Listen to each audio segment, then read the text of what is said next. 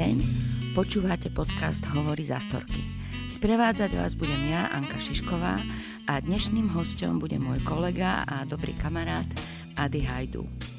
Ja som urobila množstvo rozhovorov s rôznymi novinármi, e, kde som ja odpovedala a oni sa pýtali. E, vždy som si to túžila vymeniť a položiť netradičné otázky. Dnes sa pokúsim ja klás otázky, ktoré mne nikdy nikto nepoložil. Tu oproti mne sa usmieva Adinko, ktorého netreba predstavovať. A začali by sme tým, že by povedal nejakú svoju genézu, prečo je hercom, alebo ako sa ním stal. Ale veľmi krátko, Adi, že ako to bolo? Ano, toto sa ma fakt ešte nikto nespýtal. Nie, to, to, toto je otázka, čo sa ma všetci pýtajú, ale nejako musíme začať. Jasné. Mne sa strašne páči, že vlastne všetko je toto prvýkrát. Toto je prvá relácia za storky. Ja som prvý host, Anička je prvýkrát moderátorka a pripravila si na mňa asi 4 až 4 otázok, takže je viac otázok ako odpovedí. Už sa na to teším. Takže e, dobrý deň. Takže prečo? No tak ono, ja som to rozprával o všetkých takých tých smiešných re- reláciách. Uh, ja som bol uh, veľmi chorý chlapec, keď som bol ešte ako malý, ja som bol stále v nemocnici, ja som strašne šťastný, že som prežil toto obdobie a že stále žijem. A uh, všetci ostatní športovári hrali, boli nejak takí chlapí a ja som sa vždy hral s dievčatami, gumu, preskakovanú a neviem, vybíjanú a neviem čo všetko. A ja som vždy počúval, ja som sedel a počúval som tých druhých ľudí. A raz prišla Ingrid Fabianová, keď som bol šiestak a uh, bol som strašne chudučký a zakomplexovaný a odstávali mi uši.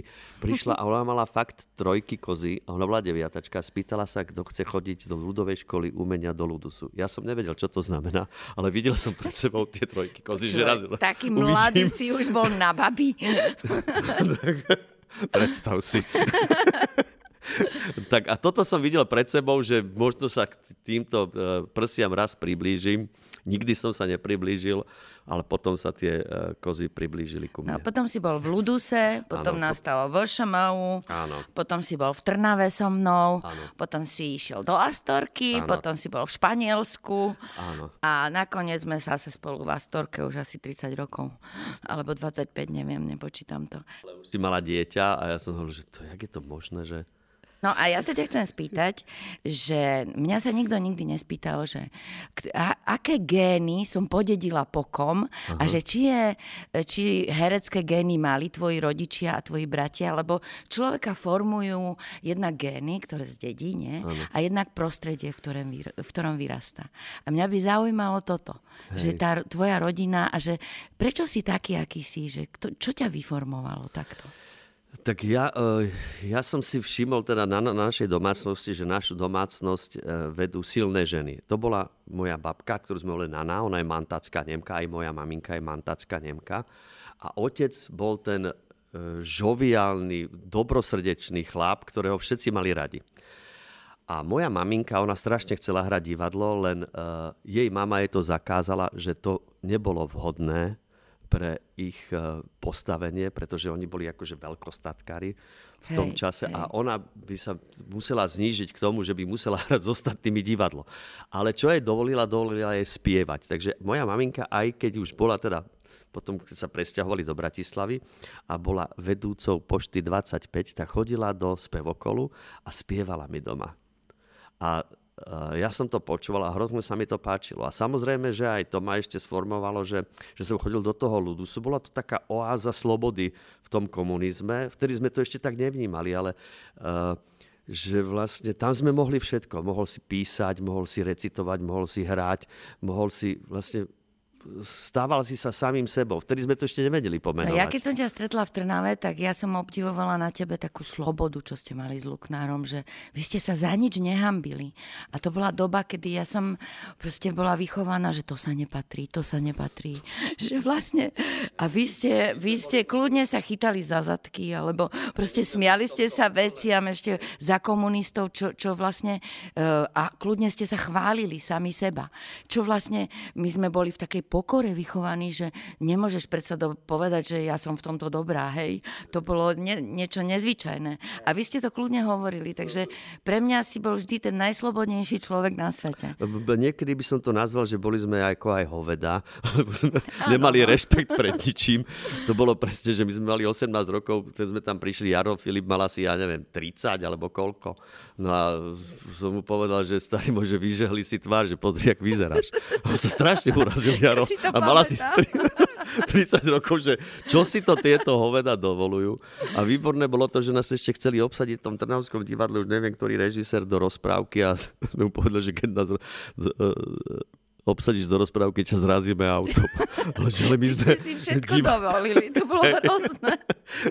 my sme, áno, nemali sme rešpekt pred ničím, nesprávali sme sa adekvátne, to je pravda. Ja ospravne, keď som niekoho vtedy urazil. Nie, nie. Ale bohužiaľ, no tak takí sme boli a ja sa teším, že sme takí boli, ale boli sme aj slobodní na tom javisku a to bolo ja na som vás obdivovala. Že, ďakujeme Anička, že sme urobili, vlastne sme tam prišli a začali sme robiť čakanie na Godota ešte počas komunizmu a prišla revolúcia a Godot prišiel. To bola pre nás sloboda. To bola krásna inscenácia. A teraz e, sa ťa spýtam, že hovorí sa že keď herec e, neprežije nejakú bolesť alebo niečo, nejakú udalosť v živote a ide tak po povrchu, že nemôže byť dobrý herec. Že proste musí, musí niečo zažiť. A ja som tiež si svoje zažila a ja by som sa spýtala takú intimnú otázku, že čo si myslíš ty o sebe, že, že čo si také zažil, kedy sa, ti, kedy sa ti to prejavilo aj v herectve, tá hĺbka, alebo to pochopenie hĺbky života. Zažil som to s tebou, Vanička. To je na tom najkrajšie, že, uh, že som niekoľkokrát odchádzal z tohto sveta a raz si ma zachraňovala ty prvýkrát, keď sme išli na zájazd do Zlína. Nevedel som, čo je to za stav, len som odpadol a iba som videl, že ak ma ty zachraňuješ a potom som videl takú čiernu ženu, ktorá sa nado mňou skláňa, keď ma viezla sanitka v nemocnici a keď som sa prebral a som sa aj spýtal, že do, dobrý deň, prosím vás, že vy ste smrť? A ona, že nie, nie, ja som doktorka, ktorá vás zachránila. No a toto som niekoľkokrát prežil, keď som odpadol a mal som e, silné defibrilácie, že som aj odchádzal zo svojho tela, že som sa videl. Keď ma zachraňovali v, v nemocnici to, na Kramároch? No, pamätám si aj raz na, na javisku sa Hej, áno, tak to bolo strašne smiešne. Hrali sme odchody vlakov a ja to už som mal namontené, ešte už som mal defibrilátor, ale predtým ešte nie. Čiže ja som Uh, že prišlo mi zle, žena ma, lebo do 20 minút ma musia uh, mi dať def, uh, defibrilátor, a keď som ho ešte nemal namontovaný a museli mi za, zastaviť to srdce a potom ho obnoviť, aby mi išlo v správnom rytme. A keď to nebolo do 20 minút, tak by som sa zadusil. No takže ja som musel hrať iba v tých väčších mestách. No a žena ma tam priviezla a som videl, že nie sú tam tí doktori, ktorých ja poznám, že sú tam úplne iní. A už keď som videl, jak sa nado mnou scha- uh, boli nado mnou a tak tie hlavy sa tam bolo viacej tých hlav, ale ani jedného som nepoznal, tak potom som zrazu bol ja tou hlavou a pozeral som sa sám na seba a hovorím, že chlapci, však najprv musíte zavolať toho anesteziolaga, najprv potom musíte dať jednu ránu, druhú. A oni boli bezradní, nevedeli mi zastaviť to srdce. A už som tak odchádzal a zrazu som dostal tú pecku a som sa prebral a ten doktor mi hovorí, že pán Hajdu, to by bolo strašné, keby napísali, že Luknár zabil Hajdu a doktor Luknár, ja som vás zachránil. No a to je tá situácia, že kde si človek uvedomí, že je na svete len chvíľu, mm-hmm. že taký kamarát mi povedal, že žijeme strašne krátko, ale dlho budeme mŕtvi.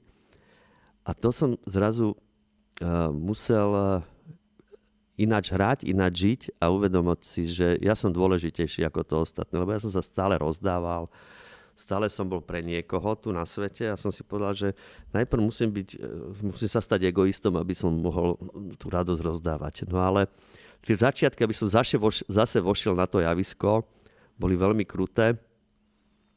Sedel tu doktori, moja žena, psychológ, Ježibab, Bardo, aby som mohol na to javisko výjsť. Musel som zmeniť herectvo, že musel som to neprežívať ja, ale musel to prežívať diváci. To ma naučil majster Lasica.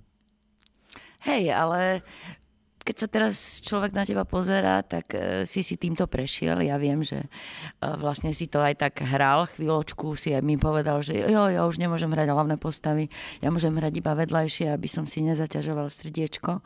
Ale dnes sme tu a ja teda som sa vy, vyvliekla z mojich bolestí chrbta, ty si zase v hlavných postávach aj napriek svojej krabičke a srdiečku, že nejaké, nejaký optimizmus alebo niečo nás vyťahlo zase, zase do také tej prvej línie a navzdory tomu, čo si prežil, všetci hovoria, že ten Adi tak krásne dozrel. To mi veľa ľudí Ale povedalo. To pretože vás ja mám takéto krásne ženy a úžasných ľudí v Astorke. To, bez toho to nejde. Ja vidím, jak sa tí ľudia, ktorí nie sú takí ukotvení, jak sa strácajú aj v hm. tejto pandemickej situácii. Je veľmi dôležité mať dobrých kamarátov. Hej, hej. No a teraz moja ďalšia otázka je, že uh, čo sa ma toto priznám, že to, to sa často pýtajú, že, že ako si prenášaš to herectvo do života, alebo skôr mi hovoria, že, že á, ty si herečka, ty vieš všetko zahrať, ty, ty môžeš tak klamať, kade si chodiť, lebo ty to vieš zahrať a oklameš hoci. A v mojom prípade je to úplne nemožné. Ja vlastne vôbec neviem klamať. Anička je geniálna v tom, že keď je začnem rozprávať príhodu, to je jedno o muche, ona sa vžije aj do tej muchy a už je jej ľúto aj tej muchy. Takže, ona, je, ona všetko, ona je v tomto fantastická. No a teraz, že vlastne by som chcela zbúrať ten mýtus, že herci vedia tak dobre hrať v živote, že všetkých oklamú, že práve, práve, ja si myslím, že politici vedia lepšie hrať. Že my nie sme takí dobrí herci v živote ako na javisku, lebo my tomu vlastne veríme. My Hej. tomu musíme uveriť. Hej. A že, že ako je to s tebou, do akej miery si sa riadiš nejakým uh, rozumom alebo úprimnosťou alebo E, emóciami a vieš, že ako to je s tebou v živote. Že no, ja som veľmi nevyrovnaný človek, hoci to tak vyzerá. ja, ja, moje emócie e, lietajú e, veľmi rýchlo z nuly na tisíc za sekundu. Ale tá nevyrovnanosť, ja si myslím, že je dobrá v tom herectve, pretože uh, ja stále hľadám tie chyby na tých ľuďoch a všímam si tie chyby. A naučil som sa počúvať tých ľudí a, a vtedy, keď počúvate, zistíte, že kto aký je a oni nevedia, že ja ich pozorujem. Čiže ja som dobrý pozorovateľ.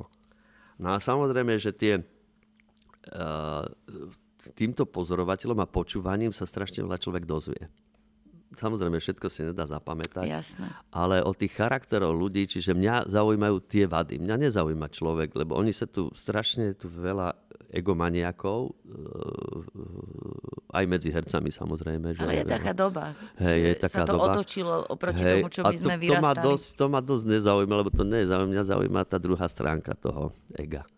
No tá zraniteľnosť. Poďme... Zraniteľnosť je najkrajšie, čo ja najviac milujem na ľuďoch. No, to nie každý ukazuje. Hej. A... Ale ja viem vypatrať. no teraz otázka, e, žijeme tou politikou všetci. Takže e, ja by som sa ťa spýtala, že do akej miery e, by sa mali vlastne herci vyjadrovať k politike a že či by si ty vedel byť politikom. Vieš, kde, to je prvá otázka, že vlastne dosť často sa vyjadrujeme k politike a oni to od nás aj chcú. Ja s tým niekedy mám problém a niekedy si myslím, že to musím urobiť e, v prospech nejakej spravodlivosti alebo v prospech veci. Ale že kde je tá hranica? Že, že ako by to malo byť? Hej, tú hranicu nikto nevie, lebo mm, e, z, z herca Ronalda Reagana sa stal sa stal e, veľmi prezident. dobrý politik a prezident Spojených štátov, ktorý vlastne zlikvidoval sovietský zväz. Hej, hej.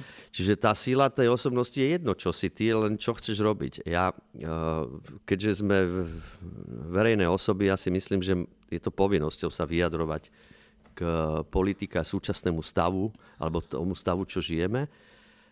A ten, kto sa chce stať politikom, nech sa stane, je to jeho vec, ale Nechcel by som byť ním, je tam strašne veľa kompromisov, je tam veľa, veľa neúprimnosti, je tam veľa, strašne veľa špinavých peňazí.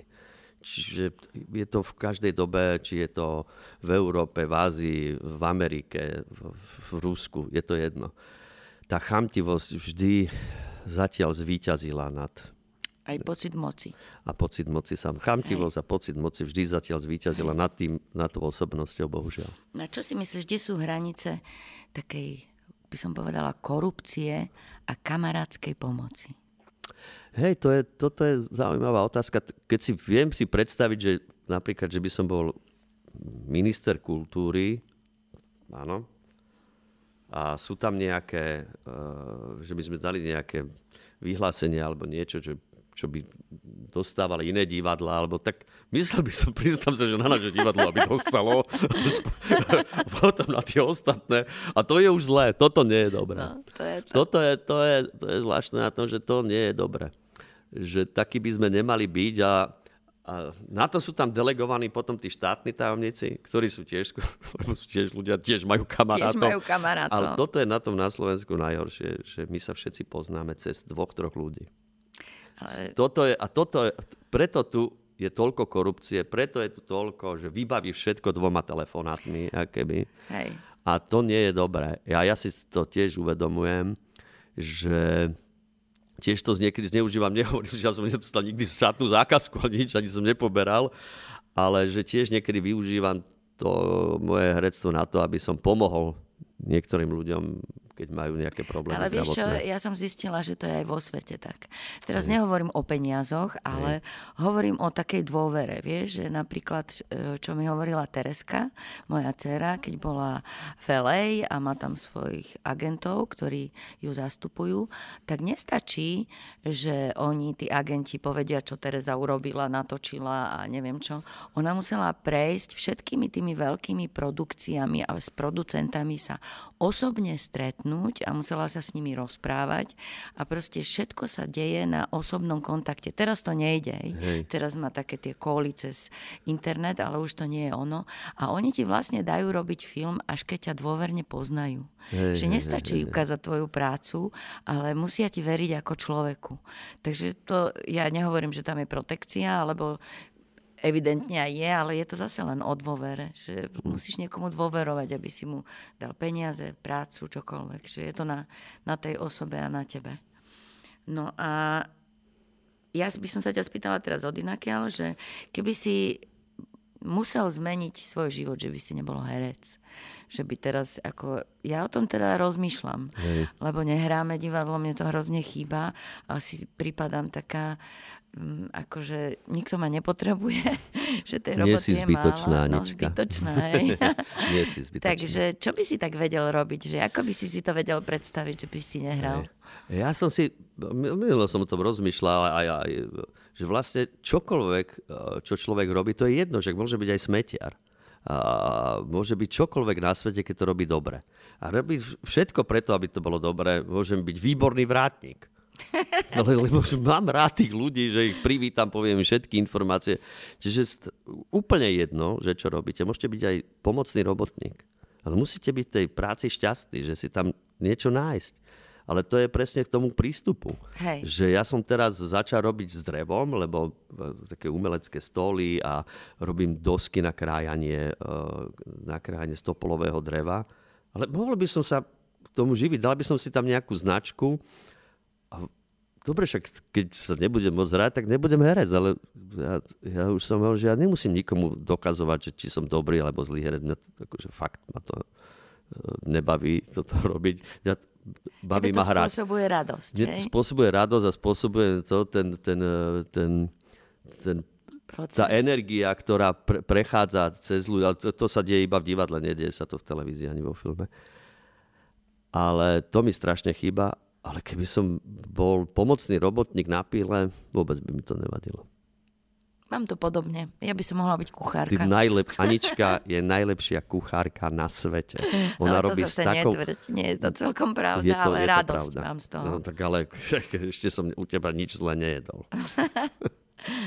No a keď si taký zavalený robotov, spomínaš si na tie časy, kedy e, divadlo, natáčanie, rozhlas a kadečo, že v čom si si tak najviac oddychol, alebo čo bola tvoja taká sebaterapia, že kde si načerpal?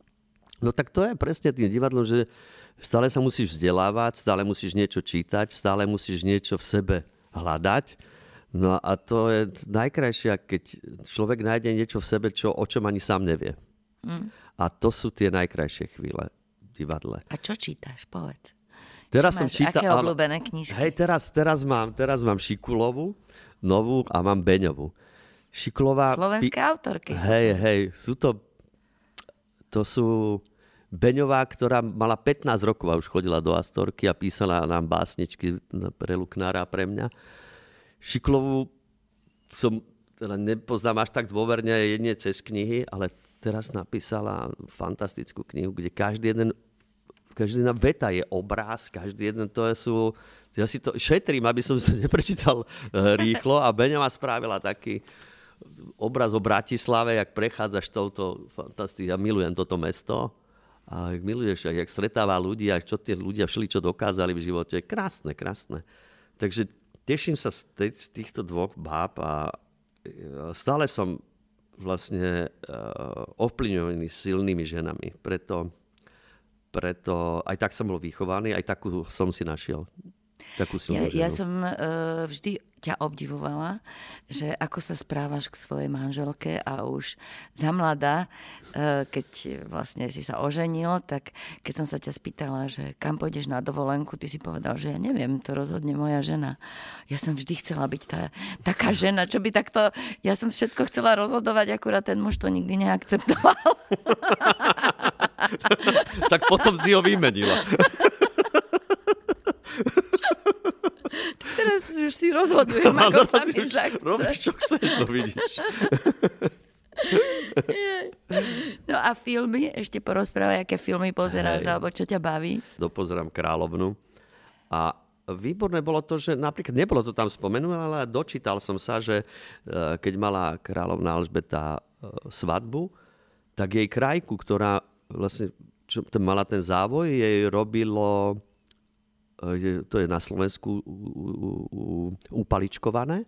Vážne? Mala nejakých 5 metrov a robilo je to rok nejakých 5 žien. Predstav Čiže to je si. naša krajka. A všelijaké takéto informácie si do toho zhaňa. Vlastne to je história celej Európy a aj Veľkej Británie. Ano, ale videla baví som ma to, ten seriál, je lebo, úžasný. Hej. hej, baví ma to pozerať. Ja Lebo som... to je skutočnosť hej, vlastne. Hej, hej, aj keď možno trošku skreslená, Samozrejme. ale v podstate tie fakty tam sú. Uh, je, že jaký to je, jaký jaká to je obec stať sa kráľovnou vlastne, čo mm. všetko uh, človek musí akceptovať a neakceptovať, vlastne, jak musí potlačiť svoje vlastné ego.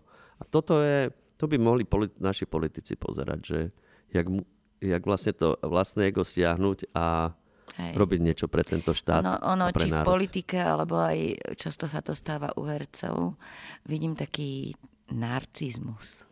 Vieš, že vlastne je tam taká tenká hranica k tomu, že Aj. sa musíš predvádzať, ukazovať a uh, hlavne mám pocit, že ženám to je viacej prirodzené, lebo tí muži ich odjak živa obdivovali, ženy sa radi tak ukazovali, Aj. že im to je také viacej vlastné, ale keď to robí muž, uh, tak uh, sa tomu hovorí, že narcizmus, neviem, Hej. že u tých narcizmus, mužov sa... A ja to mám zase trochu ináč, že mňa je niekedy strašne veľa, keď vykrikujem a akože veľa energie mám a ja si to tiež uvedomím, že, že sa stiahnem. Máš seba reflexiu, a hej. že, že presne je to, že minule sme boli niekde s pánom Lasicou, s pani Vášariovou na nejakom golfovom turnaji pre deti sme zbierali peniaze a ja som tam chodil, vykrikol, vrtulo, všade ma bolo plno.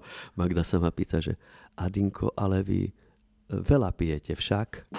Pani Magda, nie, ja som teraz prišiel autom a ešte autom pôjdem. Viete, ja nie som zvyknutá, lebo môj Milan niekedy aj dva dny stojí pri okne.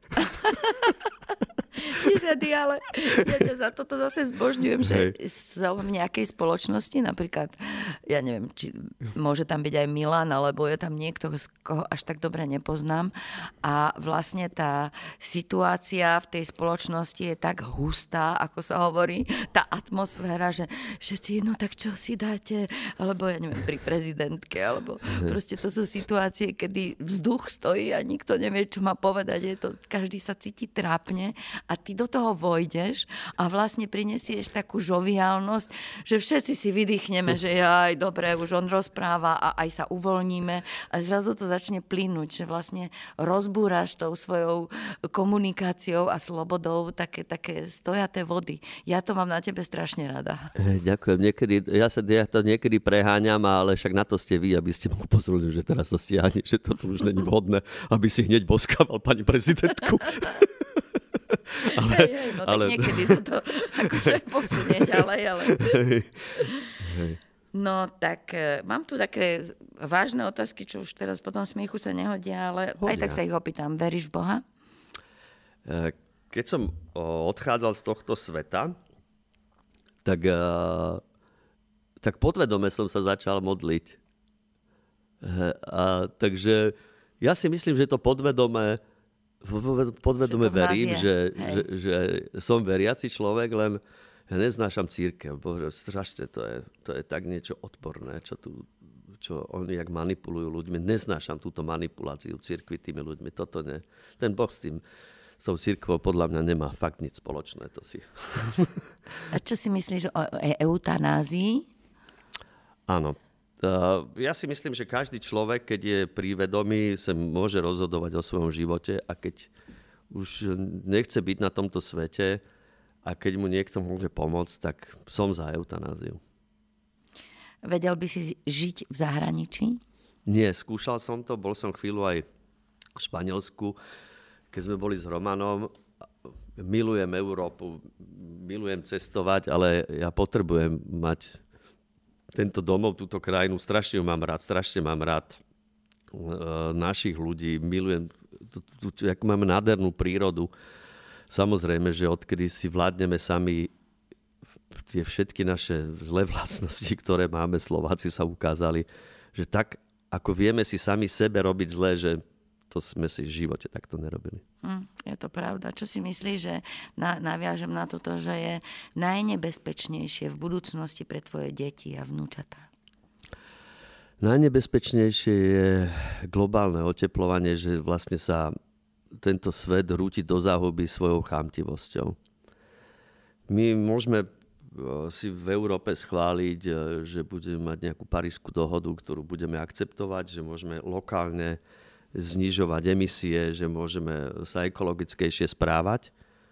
No ale keď to neurobi celý svet, keď to neurobi Čína, India a raz, chvála Bohu, keď Biden začal, tak e, e, nastúpil na prezident, takže sa k tomu vracia. Tak toto je najnebezpečnejšie. Vlastne my Hej. si tu otravujeme vlastnú zem, nevážime si vlast, to, to sme dostali od, do daru a neprenechávame našim deťom tú planetu takú, akú, akú sme ju prebrali. Prebrali sme ju v veľmi zlom stave. To ešte môžem Hej, ale čo môžeme my osobne, ja a ty? Čo, ty, čo môžeme Tak začneš, začneš, že začneš triediť odpad. Je to Áno. banalita, ale to, to je základ. Ale to, pre, to ešte to menej pre to ovzdušie, hej, vieš. Hej, hej, že, že, že si kúpi, povedzme, že ja strašne používam auto, že si kúpim auto, ktoré je ekologickejšie že uh, začínam rozmýšľať nad tým, že koľko plastov v živote potrebujem alebo nepotrebujem. Hej, že hej. Je to na tých taškách.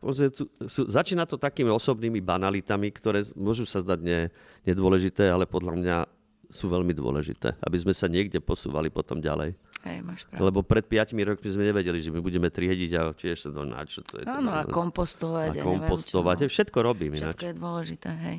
A možno, že budem aj slepky ešte chovať, to sa ma strašne baví. Hej, Lebo sused má aj susedama, tak zatiaľ idem na vajce, aby bola nejaká komunikácia za susedmi, vymeniame si tovary, a popri tom komunikujeme cez plot, tak mne sa to páči, že sa to vracia. Hej. Ja som vyrastala v dedine a mne to je strašne blízke. Hej.